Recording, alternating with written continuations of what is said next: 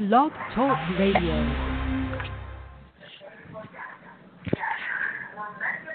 Crazy, crazy, crazy times. I didn't even realize that um I was I thought I had a couple minutes before the show started, but the time started to count down and I'm like, "Oh, wait a minute, my time is going." So I had to hurry up and call in. But I'm actually jumping on to do a live show right now because I will not be on later, unfortunately. I know, right? It doesn't really matter as long as I'm here, right? So I am going to, I have decided to take some time to take some time to do a well fleshed out story on segregation and poverty in Chicago and how that has really fed into the violence in our community, in the Chicagoland, Chicago area communities. And I'm, I want to take a look at that because I think that a lot of people must understand the dynamic of the city, particularly Chicago. And I, I know that these are issues, disinvestment in other urban cities are issues, but I'm most familiar with Chicago, and it seems as though Chicago is the the the, the appealing city that people like to use when discussing gun violence in urban cities. I'm recording at home, so my dog is probably going to be interrupting, and my child. So, um, but you all are used to her. I, I know you're used to her. She's usually with me but I want to take a look at uh, Chicago in particular, like I was saying, because it seems to be the go to city for the media organizations to talk about. So I want to make sure that I'm doing my part as well to give the accurate information and the appropriate information. So when these con- these conversations happen on a larger platform, they they have the ability to operate with the truth. So I just the truths are already out there. I just want to do my part in bringing the truth to the forefront and also helping other black people understand what has been done. You know, because sometimes we I feel like we're so we're so bogged down and so wrapped up in working hard on growing and coming out and coming out of poverty and making sure our families are not on poverty or relying on government assistance for generations and, and making sure we do right and we are actually a part of the working class and finding success that I think sometimes we somehow forget why these communities suffer and go through what they are what they are going through and what they are experiencing. You know, because we're trying to do better for our families, and nothing's wrong with that. I'm not saying anything is wrong with that.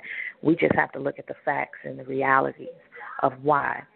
And some of it may hit home for some of us. Some of the truth may hit home, and we may not want to accept it because leaving these communities and going out to the suburbs and things like that is part of the disinvestment. And that's just the reality. That's just the truth that we all have to deal with. I mean, knowing that you did it for reasons that makes logical sense. You know, it's a truth that we have to face and that we have to be real with ourselves about.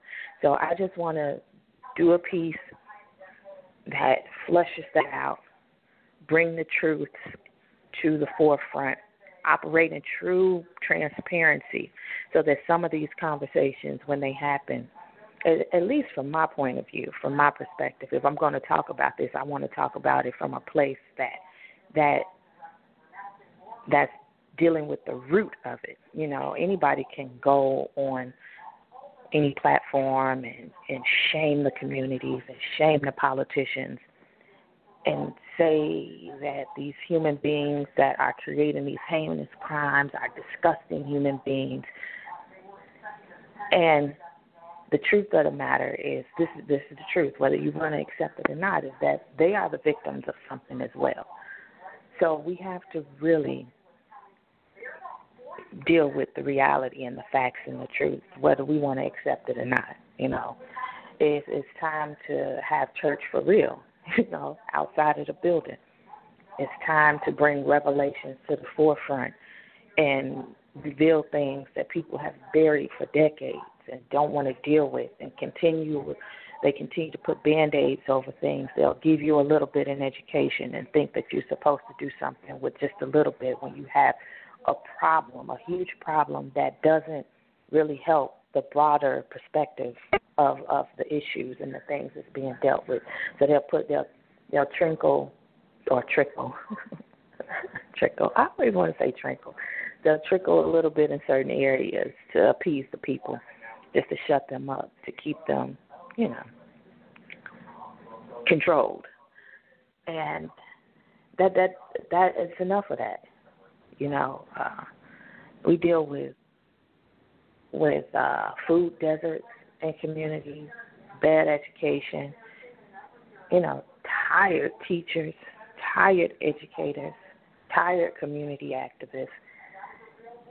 And we're really not, we're just not dealing with the real issues. You know, you go a mile or two miles out of that those particular towns is being affected, a mile or two miles, and you have thriving communities, and it just doesn't make a lot of logical sense.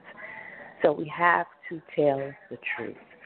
And so I want to do my part in telling the truth because this is this is what I said I you know years ago. I decided not to go into mainstream media because these issues are are I always wanted to deal with the root of the issues and you know they'll send you out to cover a beat in violence.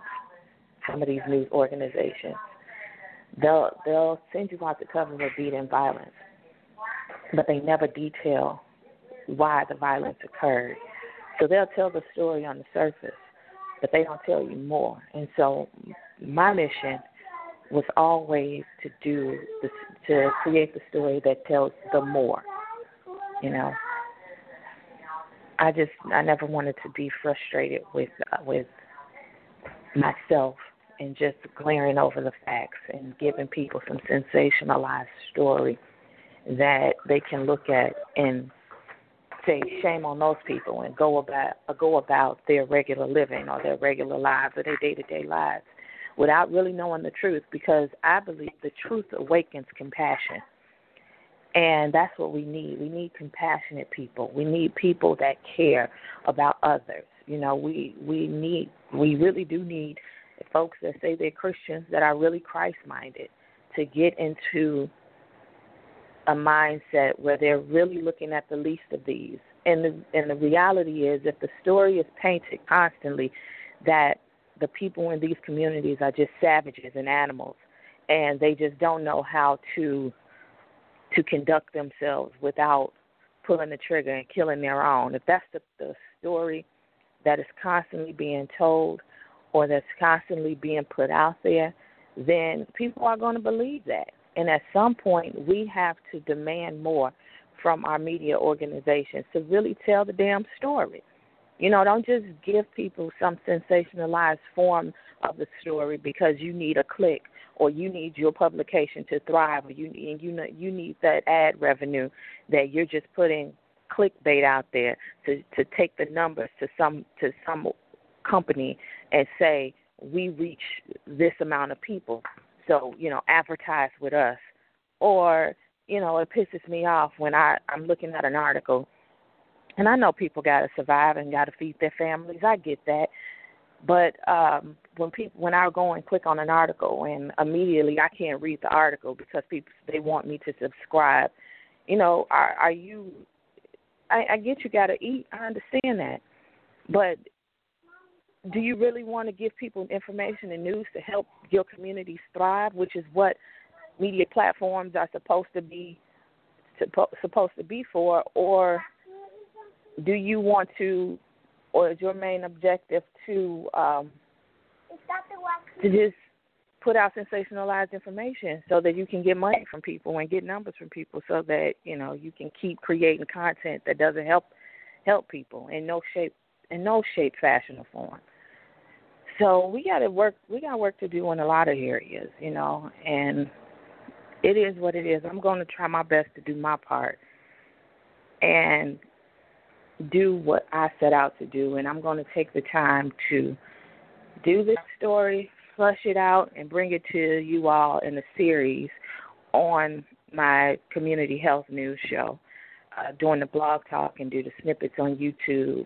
I'm at One Purpose Mag on YouTube.